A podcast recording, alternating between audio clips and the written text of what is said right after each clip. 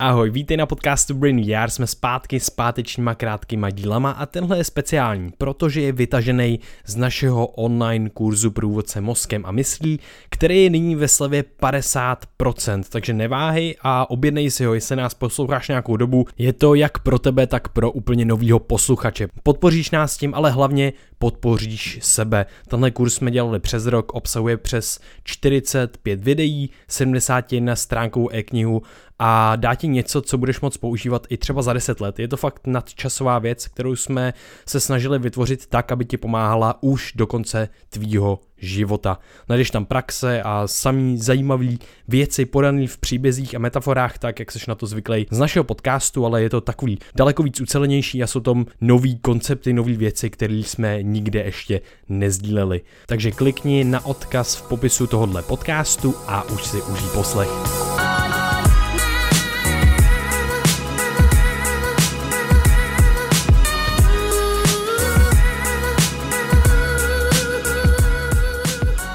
Všichni. Čau všichni, čau, čau Krištofe. Aby těch evolučních strategií nebylo málo, tak se dneska podíváme na společenský aspekt evoluce a na koncept, který se jmenuje mamut v hlavě. Přesně tak, je to takový ten vnitřní kritik, který nám našeptává, co bychom měli dělat, neměli dělat a trošku nás i občas limituje. No a vychází to z toho, že my jako lidé jsme jeden z nej, úplně nejvíc sociálních tvorů na světě. Je zajímavý to, že my, když se narodíme do tohohle světa a neměli bychom nějakého člověka kolem nás, tak bychom umřeli. My potřebujeme lidi kolem sebe. Máme úplně nutkání být v nějaké skupině, zapadat tam. Když se to neděje, tak nefunguje náš organismus úplně tak dobře. Samozřejmě samotáři v evoluci existují, ale ta primární vlastnost nás je spojovat se, propojovat se, být v nějaké tlupě, být v nějaké skupině a bez toho tak nějak dlouhodobě strádáme. Mm-hmm, přesně tak. A tohle naše bytí v tlupě tak nám vytvořilo v hlavě spoustu dalších evolučních strategií, ale i pastiček, s kterými se denně musíme potýkat. A když se právě vrátíme několik tisíc let do minulosti, když tyhle ty tlupy vznikaly a člověk se vyskytoval v těch jeskyních a bylo se tam se svýma soukmenovcema, tak tam na té spolupráci závisel náš život. Záviselo tam budování právě toho prostředí pro rozmnožování, záviselo tam budování toho bezpečí, ale i třeba společný lov a společná obrana před nepřítelem. A člověk už tehdy tak byl docela mm, takový slabý stvoření oproti všem těm mamutům plných klů a šoubozubým kočkám a šalozubým ještěrkám a vůči všemu dalšímu. tak a byl zranitelný v tom prostředí. To znamená, že kdyby nebyl v té tlupě, kdyby nebyl v té skupině, tak ho pravděpodobně venku něco zažere, něco ho zabije, něco ho zavalí a tak dál. Takže pro něj bylo super důležitý přetrvat a vydobít si to místo v té sociální bublině. No jo, jenže co se v takové tlupě děje? Člověk už disponuje nějakým rozhodovacím procesem, disponuje třeba i nějakou primitivní řečí a tak dál. A v té skupině funguje nějaká hi- hi- hierarchie.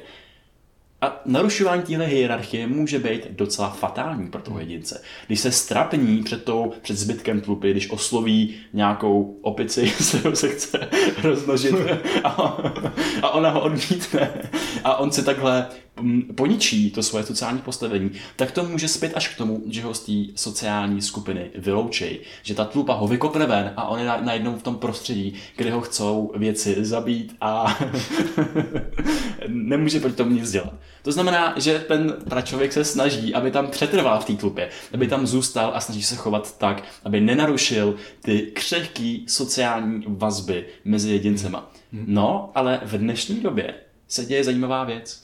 Uh, jenom ještě, ještě k tomu, tady se kultivuje taková jako normálnost, proto aby zapadal ten člověk právě, uh, aby nevystupoval někde moc ven, protože tohle to mohlo znamenat, že se do, vyloučí z té skupiny, takže radši zastrčí ty růžky a my tohle to můžeme vidět během našeho života, že jo? My prostě tu nenormálnost, co se objevuje kolem nás, v každý jsme prošli nějakým vzdělávacím systémem, měli jsme tu skupinu lidí, měli jsme tu třídu a tak dále a občas prostě ty, ty některý lidi se třeba vymezovali a tak dále a prostě to nebylo příjemné třeba pro ty lidi. Bylo dobrý, když jsme byli v té skupině všichni pohromadě a když prostě jsme byli nějakým, nějakým způsobem divní nebo tak, tak to nešlo úplně tak moc projevovat, protože prostě bychom třeba byli vyloučení nebo nebyli bychom tak oblíbení a tak dále a tohle je automatická reakce toho mozku, toho organismu tak, aby fungovala v tom prostředí, aby tam vlastně nestrádala. Je to jakési jako kultivování uh, průměrnosti, mm-hmm. která nám zajistí přežití do té další generace. Protože lidi, kteří právě moc vystupují a kteří třeba se perou o tu vůdčí roli v té tlupě,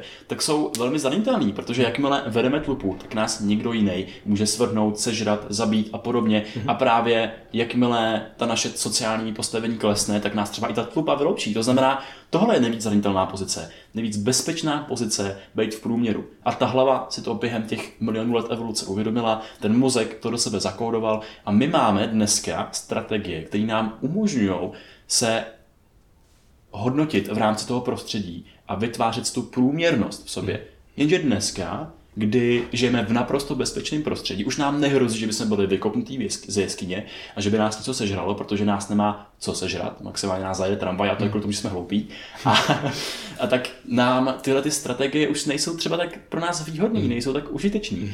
A najednou, když jedeme třeba ve výtahu se hezkou slečnou nebo s hezkým s chlapcem a chceme je oslovit, pozvat je ven, tak si to nedovolíme, protože vyjedeme do toho posledního patra a najednou utečeme. Protože v hlavě se nám objeví hlas, že jsme neužiteční, že jsme k něčemu, že to dopadne špatně a my se bojíme, že se před tím člověkem strapíme. Hmm. Tady je jenom zajímavý to, že vlastně ta dnešní doba nám jsme většinou v nějakém městě nebo něco podobného a máme kolem sebe ne už tu tlupu lidí, není to těch 100, 200 třeba lidí, kdy v evoluci takhle jsme byli v nějaký, nějaký době v, těle, z těch, v tomhle tom počtu. A tam, kdyby jsme se strapnili, tam, kdyby jsme řekli v tom výtahu té slečně, ona by nás nějak odmítla nebo něco, tak ona by třeba šla a řekla by to těm zbylým lidem a najednou my by jsme byli ti, kteří byli odmítnutí a třeba by se nám snižovala šance toho, že se potom rozmnožíme dál. Takže tahle vlastně věc se vymez, vlastně vymizela a my teď máme tak moc bariér pro to, aby jsme řekli, je to tak vlastně nepříjemný pro nás někoho takhle oslovit, ale dnes už nám to nemusí působit ten stres, protože my víme, že se stejně můžeme rozmnožit, že stejně najdeme x tisíc dalších lidí a je to na lusknutí prstu, protože stačí, že vyjdu tady ven a prostě někoho potkám dalšího a je to úplně v pořádku. Proto taky se tak bojíme vlastně vystupování před lidma, protože pokud se stra- strapníme a tam už je to pro nás úplně šílený, protože najednou to může být 100 lidí, tam může být 200 lidí na přednášce, kde přednášíme a, anebo prostě v práci, kde prezentujeme nějakou prezentaci a tam je to pro nás úplně už šokující, proto máme bušení srdce a tak dále. Když to vystupoval, na TEDxu, tak ten, ten si to zažil a prostě potom ty techniky, jak to zpracovával, to budou v dalších videích tohle z toho kurzu, ale je to zajímavé, že tohle si můžeme postupně začít mazat z hlavy, protože už to není takový problém a když se ztratíte i před tisíci lidmi, i před milionem lidí, tak je tady x dalších milionů lidí, který můžete oslovit a který můžete potenciálně S kterýma se můžete potenciálně rozmnožit. Víte co? Takže eh, tady už nejsou ty strachy z evoluce, které jsme měli třeba někdy v minulosti. A my si to můžeme užitečně představit jako takový koncept.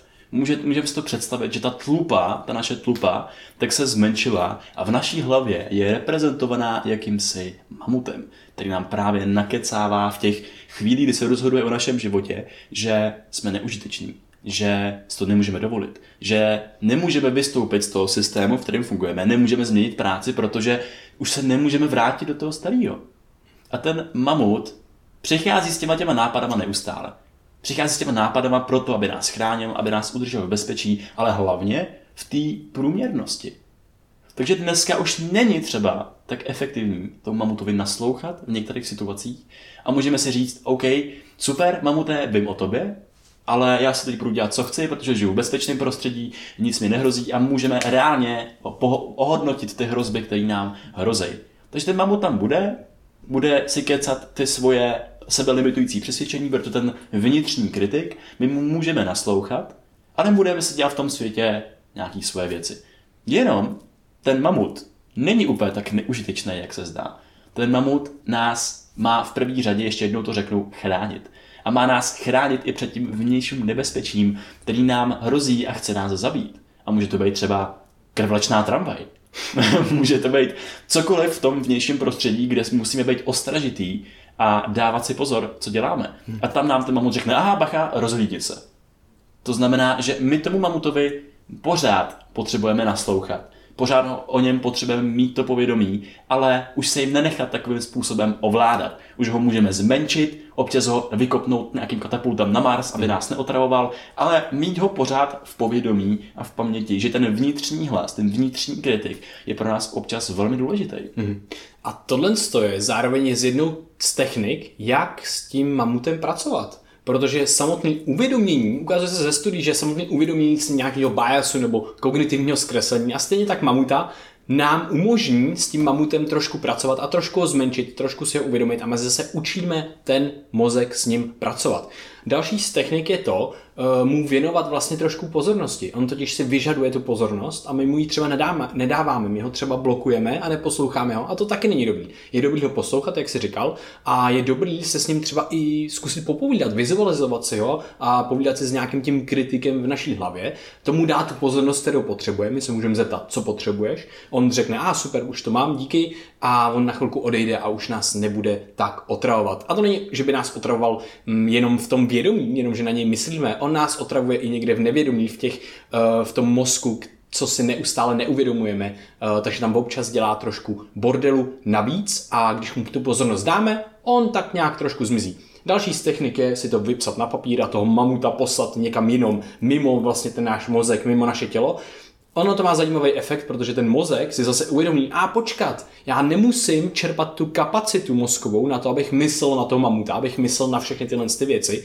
ale já to mám tady zaznamenaný. Já se tam vrátím za další den, za další týden a ten mamut tam je uložený prostě jako nějaký hard disk, stejně jako počítač nemusí čerpat prostě kapacitu výpočetní neustále, aby si zapamatoval tu věc, tak si to uložíme na nějaký hard disk, klidně nějaký externí. A ten sešit, to vypsání je přesně náš externí hard disk. Mm-hmm.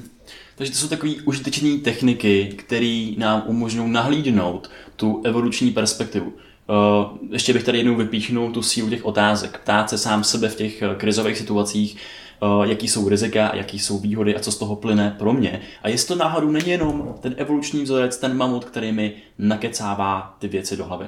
Takže to je asi všechno hmm. k tomu videu o evoluci. Zkuste si uvědomit svého vlastního mamuta, v jakých situacích vás ovlivňuje a my se budeme těšit u dalšího videa. Jo, mějte se krásně, ahoj. Mějte se krásně, čau čau.